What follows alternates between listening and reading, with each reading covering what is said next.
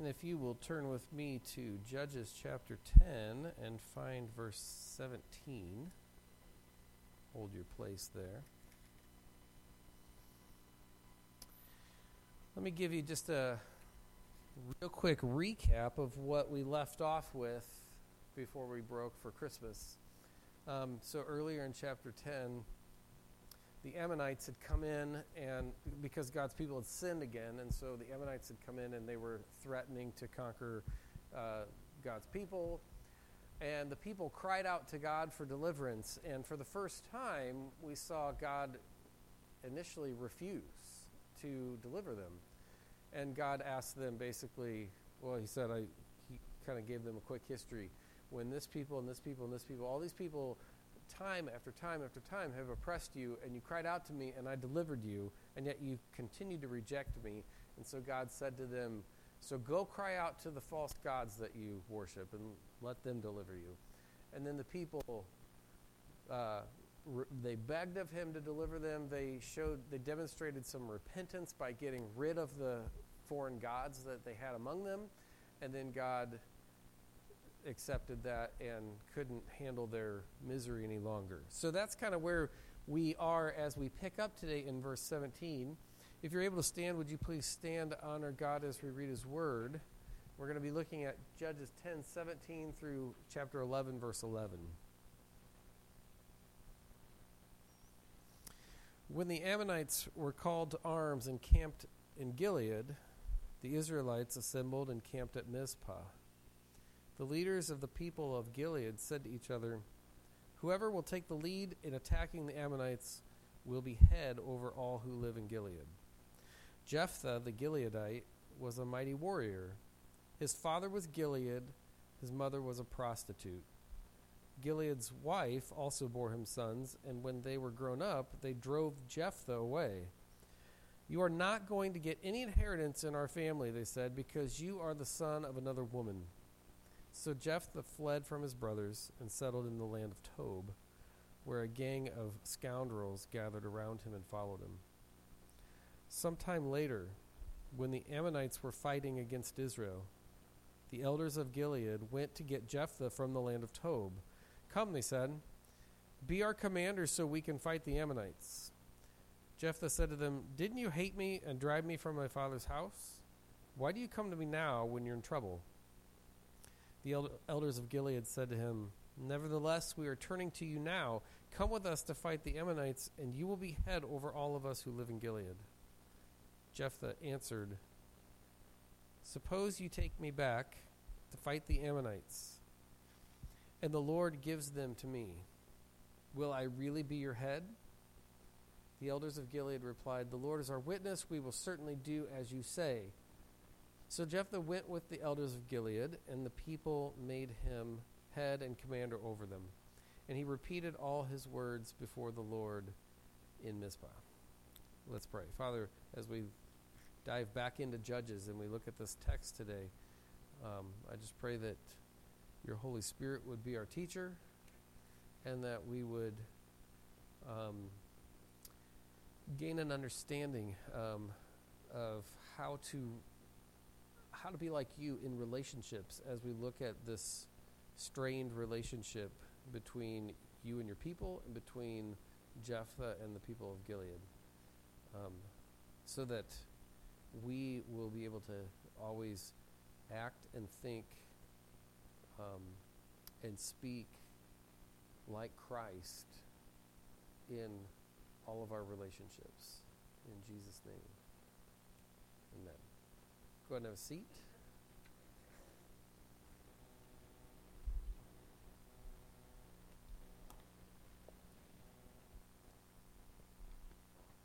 All right. First thing we're going to look at in your notes is uh, point number one is loving like God. So we're going to be looking at this relationship and the things that we can learn as we deal with relationships in our own life. Um, as we walk through the story and, the account of the judges here. Um, Jephthah is the next judge that we're looking at. He later becomes the savior that God raises up to deliver Israel. Um, but like Jesus, we, there's, a, there's a parallel here between Jephthah and Jesus. Jesus, who would one day deliver God's people from their greatest threat, which was sin. Jephthah, who is in this account going to be the physical deliverer of, of God's people, is also, like Jesus, despised and rejected by his own brothers. Jephthah's father was Gilead. He had sons with his wife, but Jephthah was his son with a prostitute. So consequently, his status was considered even lower than that of someone like Abimelech. We talked about Abimelech in chapter 9, who was the son of his father's concubine. But the son of a prostitute has an even lower status in the minds of the people. So even though he was a great warrior, we learn in 11.1, and even though he was their brother, and even though he was a person made in God's image, he was rejected by the other sons of his father. Just like Jesus was despised and rejected. When Isaiah prophesied about the coming of the Messiah in Isaiah 53 3, and he's talking about Jesus, he says, He was despised and rejected by mankind, a man of suffering and familiar with pain. Like one from whom people hide their faces, he was despised, and we held him in low esteem. And Jephthah suffered the same from his brothers as well. And I think there's a lesson here about the value of every human life.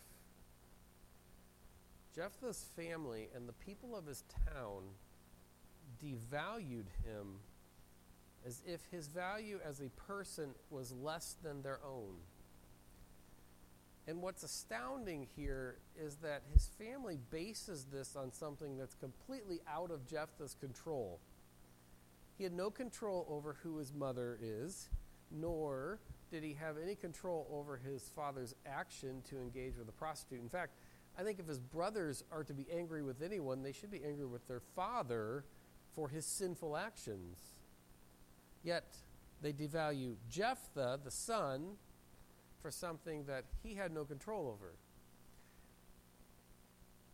And the lesson here about valuing every human life, I think, is something that we need to take note of in the church today. Because in the church today, we have to be cautious about what we target with our anger, no matter how righteous our anger might be. If we look at Jesus as the example that we follow, Jesus targeted his righteous anger at the sinful actions of people and in doing that, he addressed the heart issue that will bring about true repentance in those people. So we have to do the same. We have to target the sin without devaluing a person that God loves and desires from that person true repentance. I think it's something that I, I, say we need to be cautious about because we have a tendency, I think, in the church to target the person. And that's what happened with Jephthah. They targeted him rather than basing his value on who he is as a created person by God in God's image, based on his own actions and his life. They, they based it on something that was out of his control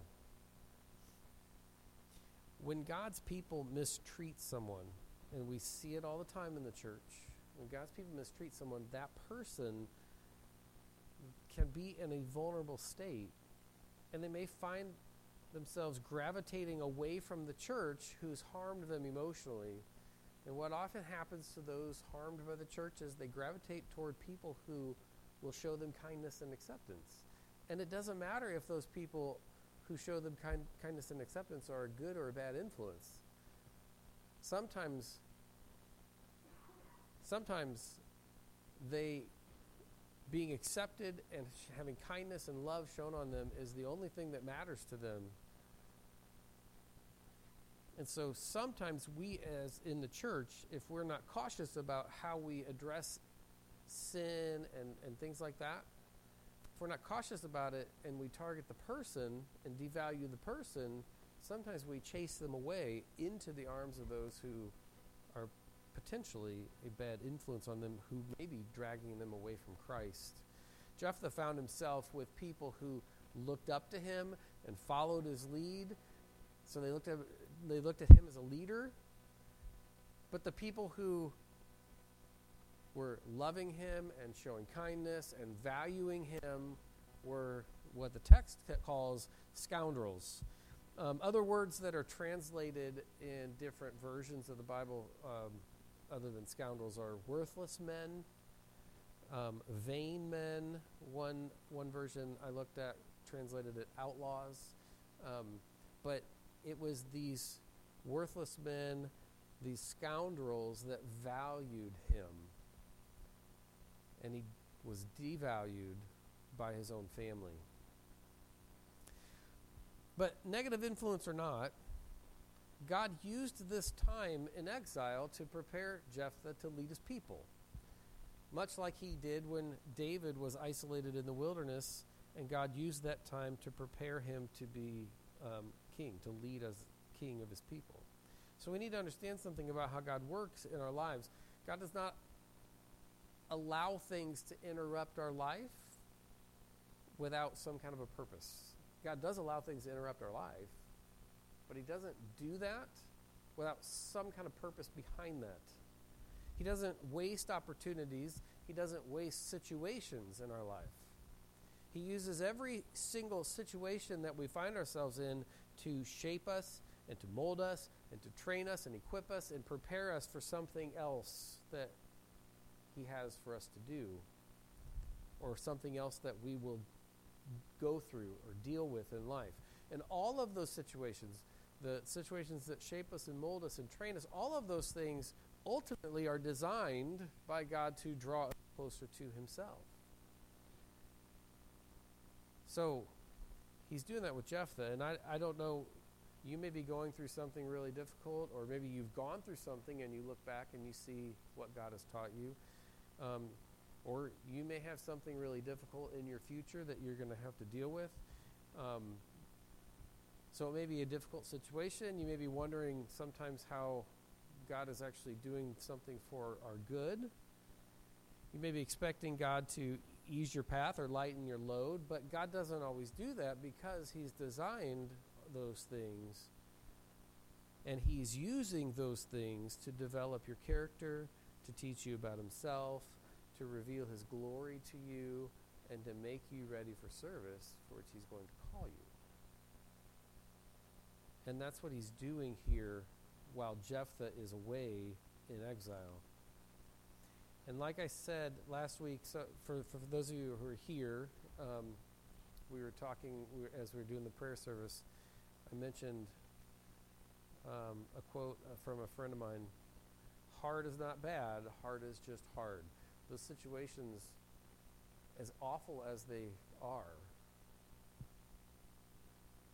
as suffering as we might be going through, Scripture defines those things not as bad. They might not be pleasant for us, but they're not. It's not a bad thing that God is doing in our life. It's actually something God is doing to shape us and to draw us closer to Himself and to develop a deeper intimacy with Him. So hard is not bad, hard is just hard. So that's loving like God. Point number two is seeing like God. Seeing like God.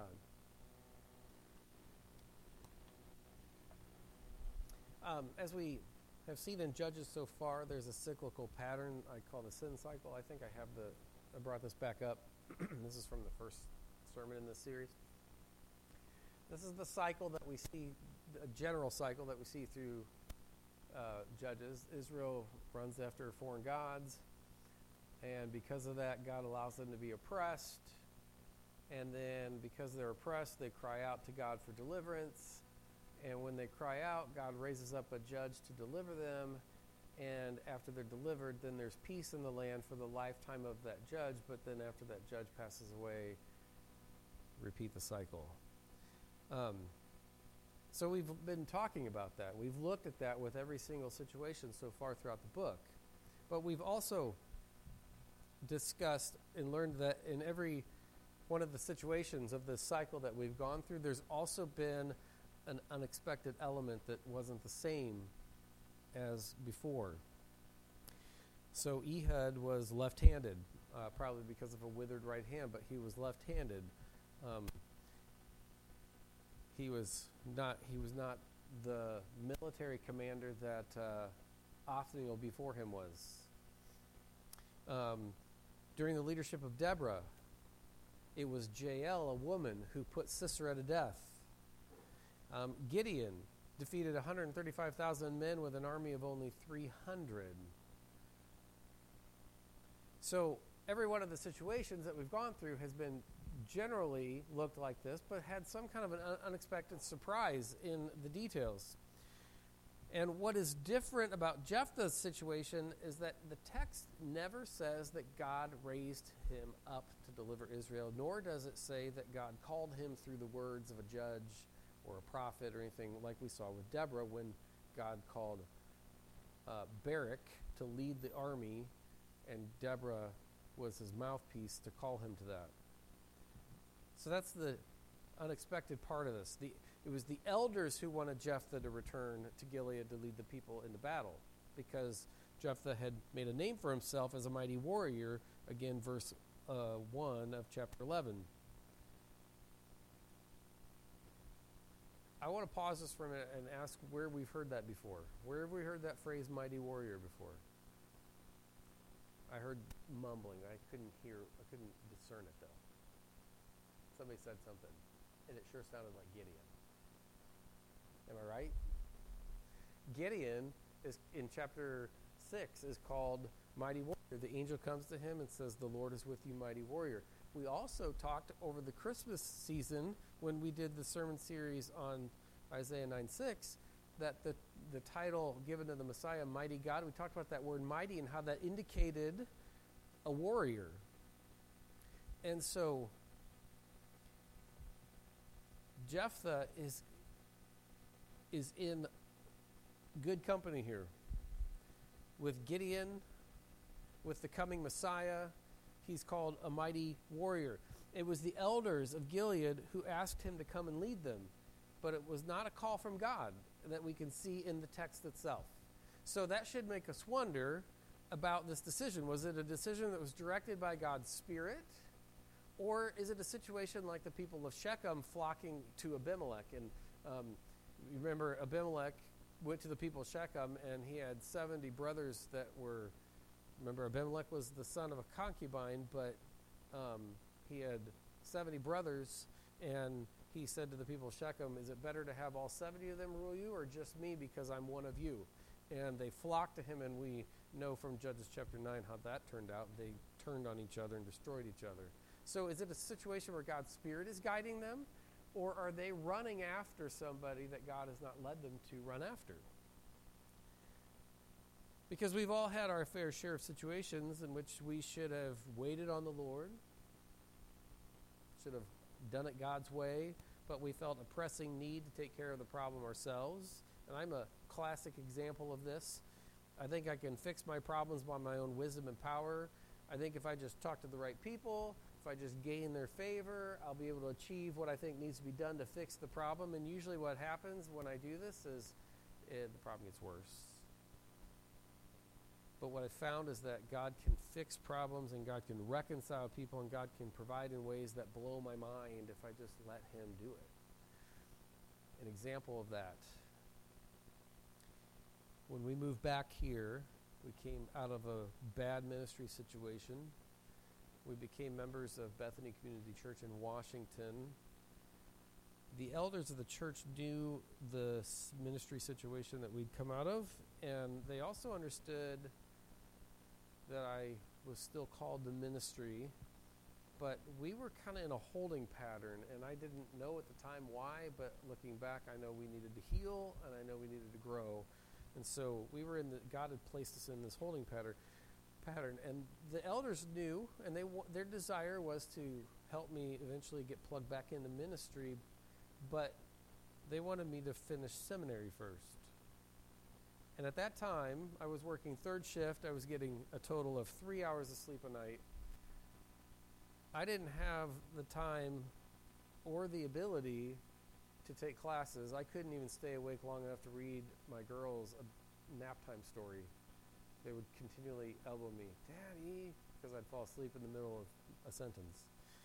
So I didn't have the time, the energy. I did also didn't have the money to be able to do that. And my experience had been in all the churches I'd worked in that the church paid for part of my seminary work, and I paid for the rest of it. Um, and so I knew I didn't. I knew I didn't have the ability or the money to do it. And when my schedule finally did open up enough that I could handle some classes, the elders talked to me about getting back into seminary and finishing that, and they they explained to me that they would help me with some of the cost.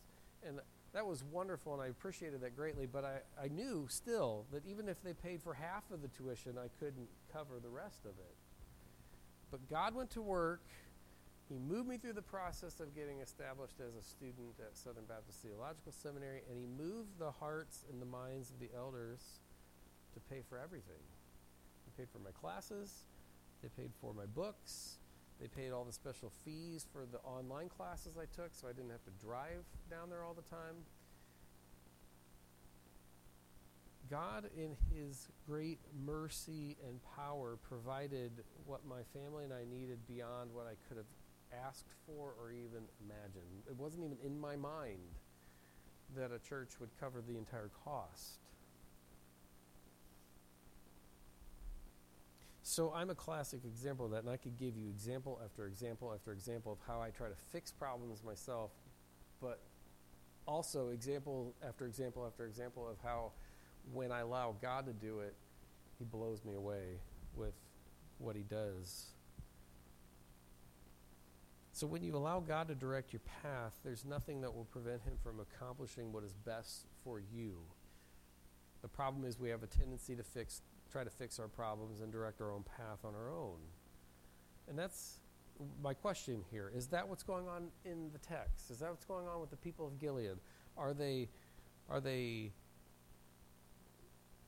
being led by God's Spirit or are they running a, ahead of God and they're just flocking to somebody that they think looks good on the outside, maybe can do the job from the appearance on the outside?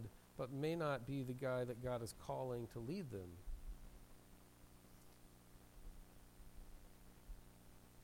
Verses 9 to 11 tell us how involved God has been in the decision. So let's look at point number three, which is responding like God. Because remember, there's a strained relationship here. And even though the author of Judges does not write the actual words, the Lord raised up Jephthah. We see that God has been overseeing and guiding the whole process of choosing Jephthah to lead. He's been preparing him to lead, and we see how he's overseeing the elders and how the elders and Jephthah are committing this situation into his hands. The, in three verses, verses 9, 10, and 11, in three verses, God's involvement is mentioned three different times. In verse 9, if you look at your text, verse 9, Jephthah acknowledges that victory can only come if God allows it. it says Jephthah answered, Suppose you take me back to fight the Ammonites, and the Lord gives them to me. So Jephthah understands they can select him to be their leader and he can, he can go back and he can lead the army, but the only way he's going to be victorious here is if God gives him victory. In verse 10, the elders swear what they have promised before the Lord. says the elders of Gilead replied, The Lord is our witness. We will certainly do as you say. So they are giving testimony before the Lord that they will keep their word, what they've promised to him. And in verse 11, then, Jephthah repeats his words before the Lord as a testimony. It says, and he repeated all the, his words before the Lord in Mizpah. So there, we we're given three verses, one with each one. Each one has an example of how God has been a, a part of this decision making process. He's guided the people to the right person. This is the person he is raising up to lead them. Now, I told you earlier there's a parallel between Jephthah, who's going to deliver them physically, and Jesus, who is going to come and deliver them from sin. there's also a parallel in how Jephthah interacts with the people with how God interacts with the people. So this is going to take us back just a little bit into chapter 10 from what we covered before Christmas. But I want to I want to just draw this parallel because the interaction, the way God responds to them is almost identical to the way Jephthah responds to them. There's this this really strong parallel. So the in both situations the people of Israel cry out for deliverance. In chapter 10 verse 10 Israel cries out to the Lord when the Ammonites pose a threat to them. They, they've moved into the area and they're, they're becoming a threat, and they cry out to the Lord in Judges 10:10. And it's the same thing with the elders of Gilead when they go to Tob to try to find Jephthah, and they cry out to Jephthah to come and help them. And that's in our text, chapter 11, verses 5 and 6. So the Israelites cry out to each one of them, God and Jephthah. At, first, God refused to rescue Israel because of their continuous rejection of him. That's Judges 10, 4, 11 to 14. That's where God said, I've delivered you time after time from all these people, and yet you continue to reject me. Go run, go ask the uh, gods that you serve. See, go cry out to them to deliver you. And so God refuses at first. And Jephthah does the same thing. He rejects their request initially because they drove him from his home and his family. That's chapter 11, verse 7. He said, Why didn't you hate me and drive me from my father's house? Why, why do you come to me now that you're in trouble? And so he, he doesn't, initially, he doesn't accept their invitation and come to their rescue, just like God didn't in chapter 10. The Israelites then humbled themselves before the Lord, and they demonstrated their genuine repentance in chapter 10, verse 16, by getting rid of their foreign gods. And so, when God, God initially re- refused to rescue them, they cried out again, and they showed a genuineness of their repentance by getting rid of the idols that they had been worshiping.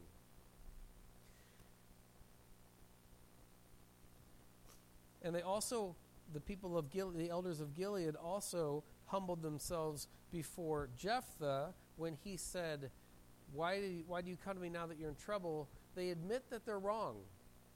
In, in 11, chapter 11, verse 8, they say, Nevertheless, we were wrong, but we're turning to you now.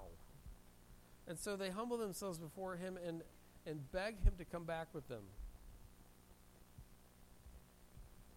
And finally, in Judges 10:16 when the people humbled themselves before the Lord and got rid of their foreign gods, God choose, chose to rescue them. And in Judges 11:11 when the people humble themselves before Jephthah, he then becomes their deliverer. And I think the lesson here is a follow up lesson to the earlier point that we talked about in point number one about valuing people because people will sometimes devalue other people. We're not immune to that. The church does it often in our world today. But the lesson at the end of our text here is that there should always be room for repentance. Those who initially rejected and devalued Jephthah eventually came to value him greatly.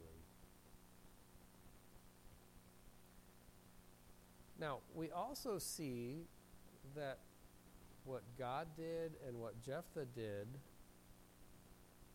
was first to test their hearts to see if their repentance was genuine. God wasn't God wasn't saying there's no way he would ever come to their rescue. He wasn't saying that that they blew it and they don't have a shot to come back to him.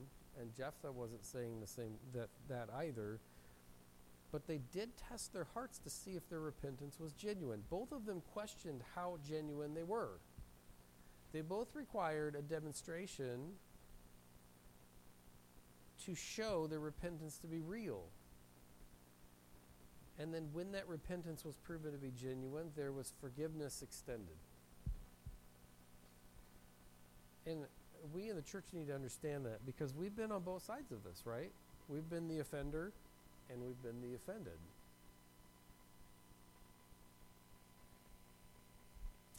We've been in need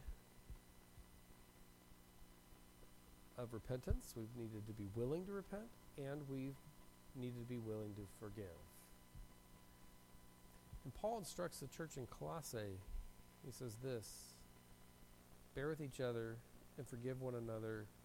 If any of you has a grievance against someone, forgive as the Lord forgave you. That's Colossians 3:13. But I want to look at with you at the context. Will you turn to Colossians chapter 3?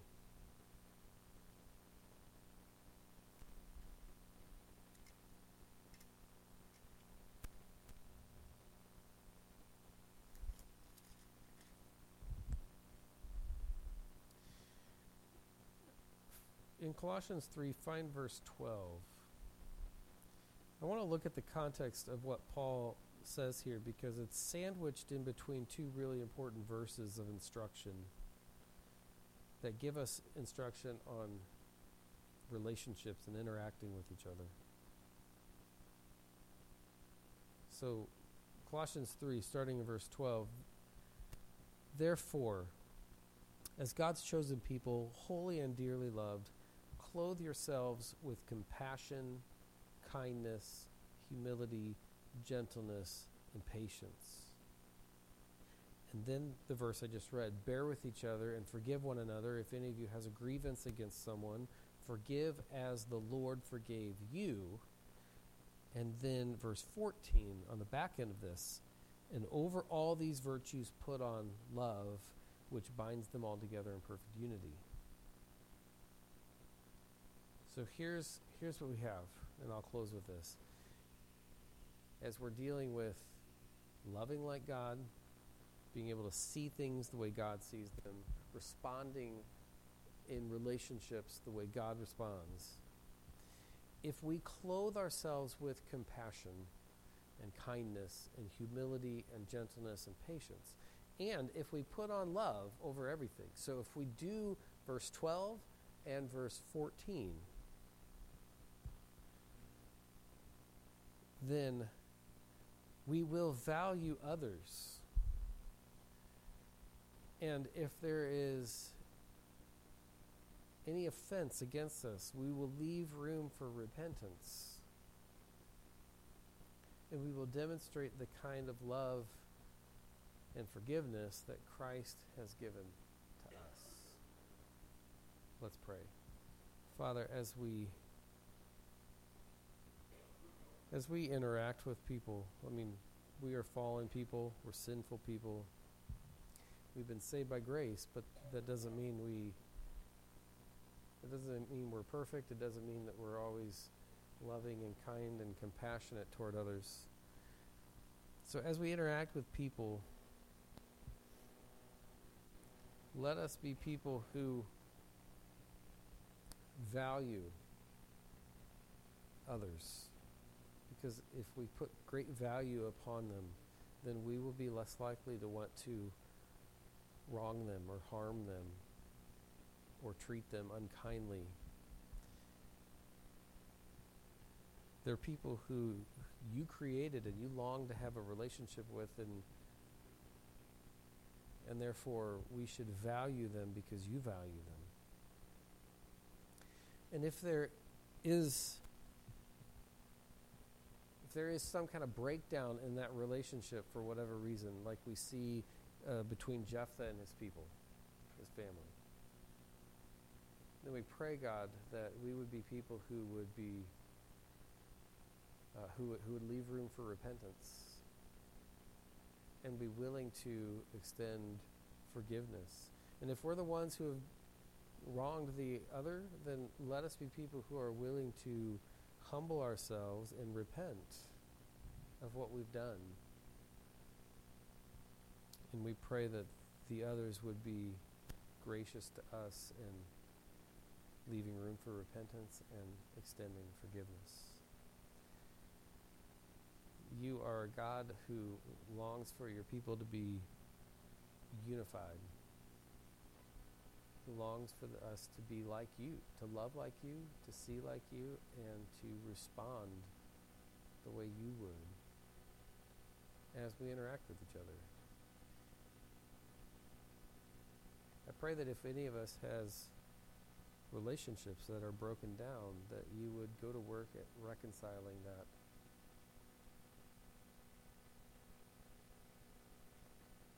And in the future, as we move forward, let these things that we see from the life of Jephthah and the elders of Gilead, let those things ring in our head to help us prevent destruction of relationships. Father, we are thankful for your grace because your grace has allowed us to be reconciled to you. When we were your enemies, you sent your Son who died for us. It's in his name we pray.